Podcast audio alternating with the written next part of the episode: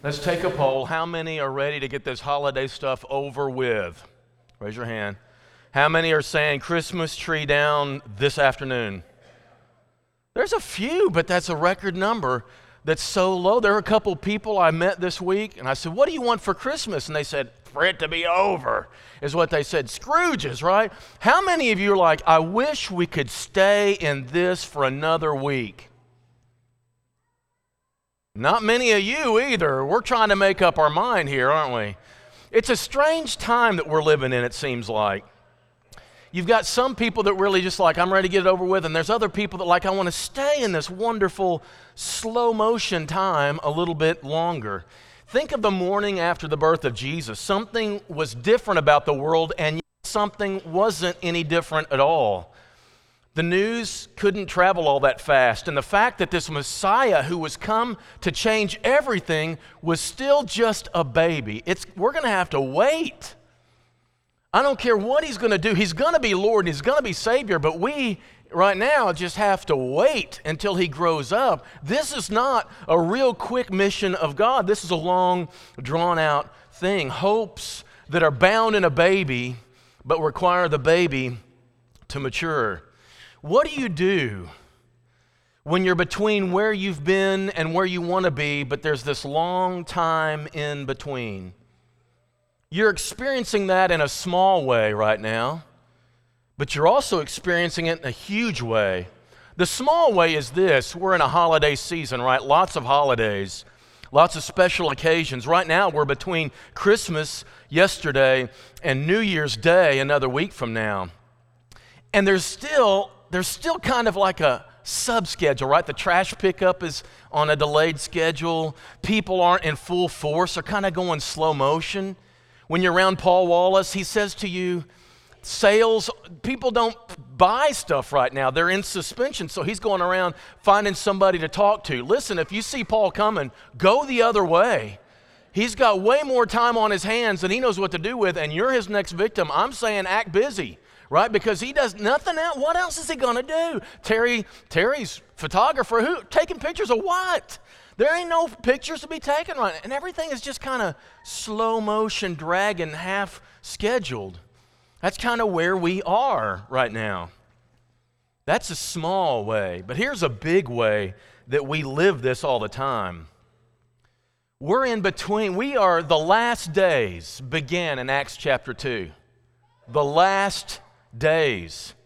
That was a long time ago. And ever since then, the next the next move of God is the end, y'all. There's nothing left that he has to do to get wrapped up before he comes again. There's nothing left. The next move is Jesus comes and this whole thing is brought to an end and it's time for, for, for whatever happens next to start, right? There's nothing else he has to do, but the last days have lasted a long time, haven't they? I mean, we sing the song, Jesus is coming soon, written in 1942. 42. Is there anything that hasn't happened since 42 that seems soon to you? No, there's we got to revamp our definition what soon means. We're in the last days. We have no idea how long they'll be, but guys, we are in the last times.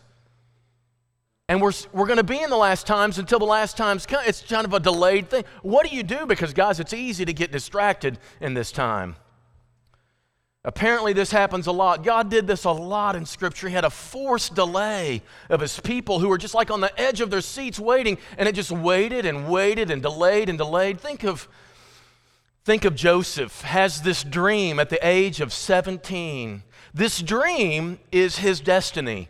It's what God has in mind to do for him. But in between that dream at 17 and the fulfillment of the dream at 40, that's a long delay. That's, that's a couple of decades, right, of a detour. And that's, I mean, he's just waiting. I mean, uh, just waiting for this dream to come true. And it does, but it takes a long, long time. And there's a lot of stuff that happens, right? Sold into slavery, falsely accused, in prison. And if at any time, y'all, if at any time during that time he decided, forget all this, I'm going to live any way I want to, what's God got to do with my life anyway? He's taken forever, I give up. And the whole future would have been different, wouldn't it? If he'd have just given up.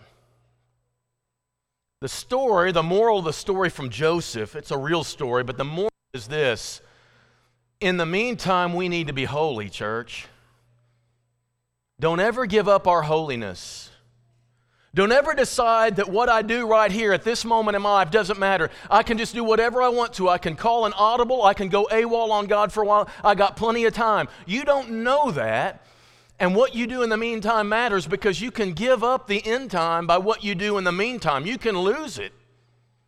And so, what Joseph would say to us is be holy. And that's also the message of Peter. I want you to see this from 2 Peter. He describes what's going to happen at the end of time that the earth is going to melt away and be brought back new. And he says, Since you know this is true, since you know these things are going to happen, what sort of people ought you to be in the meantime? What kind of life should you live? You should be holy and godly, waiting for the hastening coming day of God. Whatever happens, y'all, in this, this weird time of in between, whatever happens, be holy. Be holy. Make that holy decision. There's another story. You know it as the story of Jonah. Jonah is given this mission, and the mission is I want you to go preach the Ninevites, right? You remember this? And he doesn't want to, so he, he gets on a ship going the opposite way. And, and, and he, he decides this is not mission impossible, this is mission unwanted. And so he decides to run the other way, but God says, No, no, you're not going to do that. And he sends the storm, and he ends up in the, the, the, the belly of a whale or a fish, big fish. And while he's there, he waits three days. Why did God wait so long? Why not just pick him up and spew him out? Well, he wants, he wants a little time out here. We need a huddle here, Jonah. And what's he do? What can you do? When you are in the whale's, uh, in, the, in the fish's stomach? What are you going to do? You're going to pray and you're going to think about it. You're going to think about what you just did wrong. You're going to reflect very deeply on what God wanted you to do and why you're here. And you're going to pray with every fiber of your being that God gives you a second chance. And He spews him out. He goes on, does great ministry despite the fact he didn't want to. How do you like this? A three day maritime out. That's worth coming to church this morning for, right there, y'all. You just, you, you, you take a picture of that and you, whatever you do, uh, uh, email it out or whatever you do. Anyway, so that, that's it. You need a timeout. And what do you do? What do you do to survive the meantime when you're waiting for the next move? You pray and you reflect. You meditate very deeply on what you're here for. And a third one, you know, Acts chapter 1 Jesus ascends, they all see him go up. Jesus said, I'm going to come back eventually, but what you need to do right now is go to Jerusalem and wait. And for 10 days in between the ascension and the coming of the Spirit, they're gathered there. And what do they do as they wait? All Jesus said to do was wait. What does waiting mean? In Acts chapter 1, waiting means you assemble together with other people who are waiting too. There's something about uh, a waiting room that makes things a little better because you have other people going to the dentist with you. Something about collective fear lowers the fear, right? That's why we want to get them together in the waiting room. And God says, when you're waiting, when you're waiting for my next move that you know is coming, but I don't, I'm not telling you when, you need to assemble you are not here this morning by accident. This is an orchestrated design of God to help you hold on to your homesickness and help you to hold on to the fact that while the rest of the world is only concerned about here and now, you are concerned about there and then while you live the here and now. And so we assemble, and they assembled and they prayed and they did one other thing that we know of. They read scripture. And as they read scripture, Peter realized they needed to replace Judas. He got this from one of the Old Testament scriptures. We've got to replace him so that we're ready when the next move hits. And they replace Judas with Matthias. Now ready, and only now does Acts 2 come. There's something about this waiting time, y'all, that's important for us. And you think about these stories and these times where God forced a waiting, a timeout, a delay into the story and how God's people were to use it. It's what we need to be doing, it's how we need to live. I want you to look at I skipped two of them, didn't I? I skipped two slides. I want you to go to Hebrews chapter 10, if you would. This is how we are to spend our waiting time. The Hebrew writer is trying to get the people to hang on to their faith. They're wanting to give it up. They're wanting to go back to a previous way of life in Judaism. They're wanting to go back into the world. And he says, Guys, let us draw near to God. Let's come and draw strength from God and be reminded of what we believe.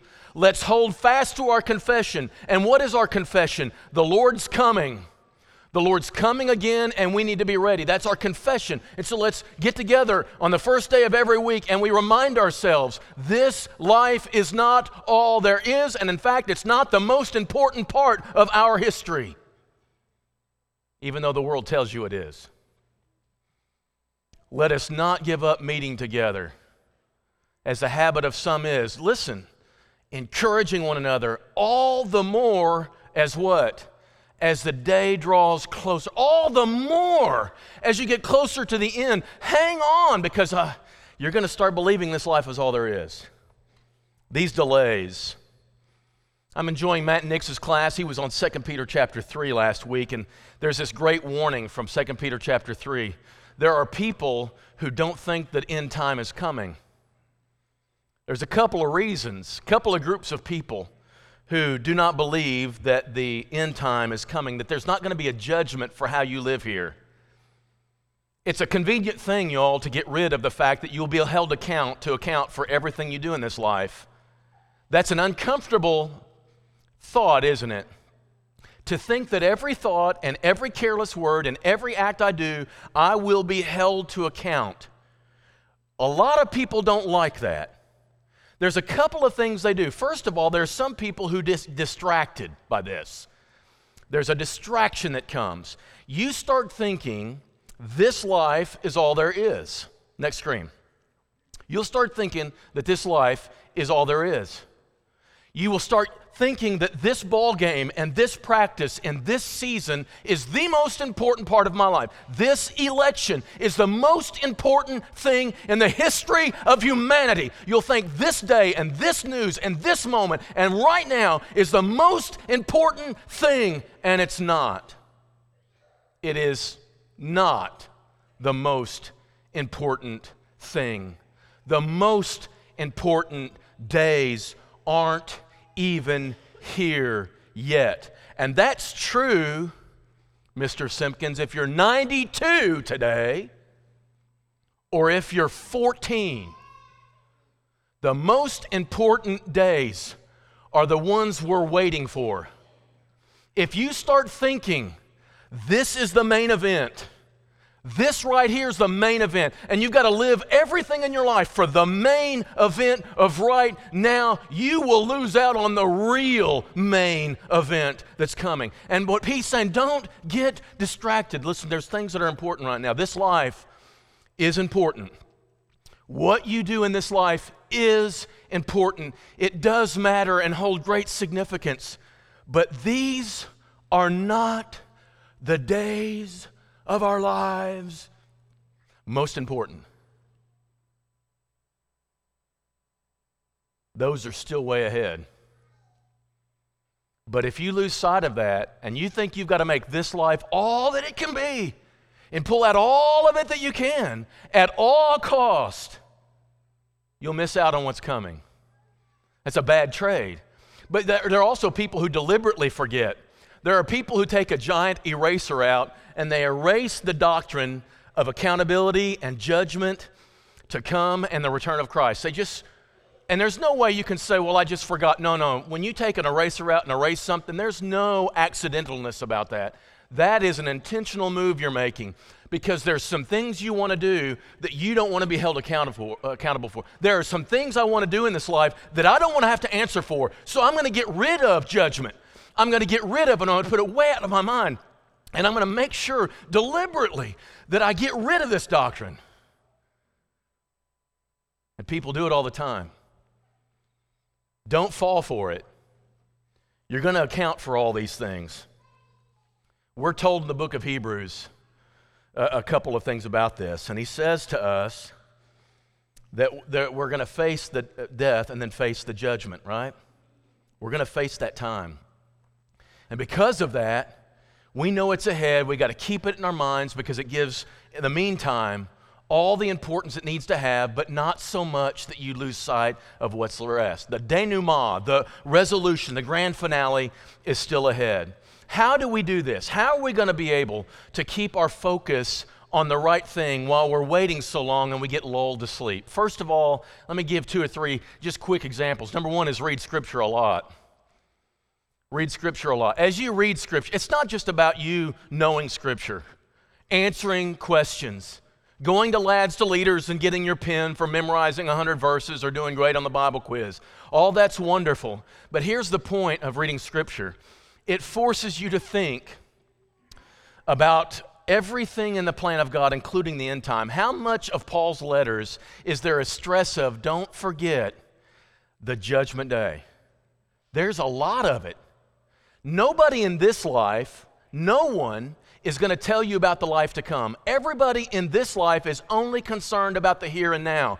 There's one person, there's one influence in your life that will remind you of the end to come, and that's God through His Word.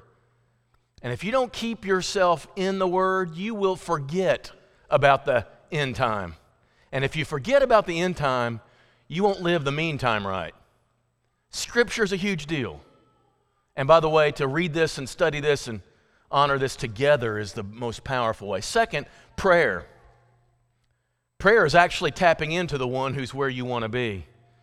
And a lot of times we find ourselves very, very challenged by the idea I need to stop and give some thought to where God is, who God is, and what I need from Him to make it to then. You remember old prayers? Old timers, I want you to go back, think of years ago you'd hear God Garden Direct, and we kind of we kind of mock them a little bit for saying God Guard Direct, and I get all that. But there's some things in those old time prayers that I don't hear anymore. One of them is, but before they used to pray, all these older people, when before they ended their prayer, they would say, "And God, when it comes to the end of our lives, take us home." Something like that at the end of their prayer. Every prayer ended that way. And you heard it in every service, every prayer ended just like I don't hear that much anymore because we're concerned about here and now. And we need to keep it in our prayers. And notice our songs, y'all. Nearly every one of them, the older songs, would sing about the end time. That last verse, when it's one, two, we didn't sing number three, right? Real churches of Christ don't sing number three. I don't know why any Church of Christ guy wrote a verse three. It was a victim of whatever. We don't sing verse three, we skip to verse four. And in verse four, it's always about when my time comes, help me to be ready. Every one of them was like that. Now, the new songs don't do that. The real song's about me feeling God right now and the joy and the peace and make me, uh, uh, all that's wonderful. But we need a reminder, y'all. This life isn't all the life you've got, it's not even the most important part. And finally, a last one. Here's the weirdest one you're going to hear in a church service the day after Christmas. When you get a chance, go to funerals. I know you younger people, although I've seen this change a little bit. Younger people don't go to funerals as much. Uh, most of the time when I ask, well, I just don't like it. Well, nobody likes a funeral. Listen, nobody likes a funeral. Everybody needs to attend one on occasion. You need to go and stop your life and get out of your routine and make yourself go and s- sit in the presence of people who've lost a loved one. And in fact, you need to. We're getting more and more memorials. Nothing wrong with memorials. But listen, when you take the, the body away and you don't see it, we keep death out of sight and out of mind. And that's a dangerous thing, y'all, because death is very much a part of life. It's very much what gives life its meaning. If you erase that or if you get that out of your mind very far, you will start to think that you're living fast enough to evade it, and you ain't. Nobody I've ever met is going to get out of this life alive. Not one of us there's some kind of calendar with your date on it, you're going to die. And you need to know that. You need to be aware of it. Your kids need to go to funerals. Don't shield them from this. Don't do that. They need to live with some sobriety that this isn't all there is. And when you put up your Christmas tree, don't do all the store bought stuff. Don't get all the store bought stuff that's pretty and glamorous and glitzy and all that. Put the ornaments from your great grandparents on the tree. And when you put it up, you tell them something about them and let them know they're not here anymore. They were, though, and they impacted my life and say some things about it. This year, I was able to put bilberry ornament on the tree. This is the first year I've been able to do that. It was an owl. He collected owls. I don't know why. He didn't know why. He just suddenly did. I've got an owl on my tree. It's not the most beautiful ornament, but it's a great ornament. And I'm reminding myself this life doesn't last forever, but how you live it matters. But it matters less than where you're heading. Go to funerals. Take your family. Not every week. Once in a while, go to a funeral. It'll help bring some sobriety to what you're doing. Here's, we are, and this is Hebrews chapter 9. It's appointed for everybody to die once. After that, face judgment. This is an appointment you will not cancel or reschedule or not need unless the Lord comes. It is just the deal. We're living in chapter 5. I want to show you the screen. This is where you're living. These are the chapters of God's history with man, humanity. And all those things, chapters 1 through 4, are all done. We are in, where they're read, the chapter 5. And we are in the final segments of chapter 5. And the only thing that remains is for Jesus to return. And we have no idea when that'll happen, but we do know as Christians it will. And so we are in a waiting pattern. That's the only thing uh, we want to share it with others. We want to live our lives a holy way. We want to assemble and remember. And don't ever let it out of our minds because you can be so consumed with the here and now you give up that time. Let me tell you about some friends real quick as we close, and they're called the Miss Kellys. They live in um, Henderson, Tennessee. Joe Scott, you may know, he's a, I don't know if Joe Scott's here. Uh, he's uh, in a doctor's office there. This is him with his two adopted sons at Haiti. He adopted them years ago because he would go over to Haiti and work at a children's home, and he fell in love with these two, and he sends monthly support and different things to these two. But the process of adoption from Haiti is horrendous. It takes years and years and years. And these boys are having to grow up knowing they've got two parents and three siblings in America that want them badly, and they're making a place for them and they're making a spot and a home for them, and they're financially providing for them, but they can't be together yet. They're constantly sending care packages, or so, constantly sending pictures. Their own pictures on Facebook include these two boys. Keep going next screen. This is the whole family makes a trip, a costly trip down to Haiti, and they spend time with these two boys uh, as free as they can, as much as they can, but they can't bring them home. They get to the airport and they're separated again. And this is him, last one. This is him on one of his last trips. These boys know they're loved and cared for and provided for. They just can't be with their family yet. This family already considers these boys theirs and wants to be with them in close proximity, but they can't yet. So they're constantly nurturing an awareness. They're putting two extra place settings at the holiday table. They're doing things like this to remind themselves we've got family who just aren't here yet. It takes a lot of energy and effort to nurture this. But God has done His part for us to say, I'm preparing a home for you church.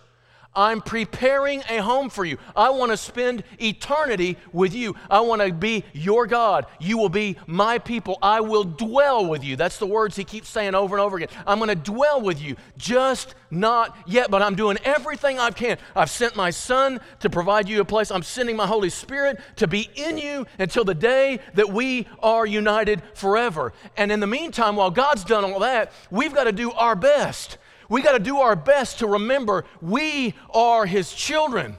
We are His. We're living in this world right now that is not friendly toward God, doesn't really care about things of God, but we are still, while we're here, we're His children, just waiting for the day He comes to get us. Don't make this world your home. It ain't. You're waiting. That weird waiting time. I'm glad you're here this Sunday.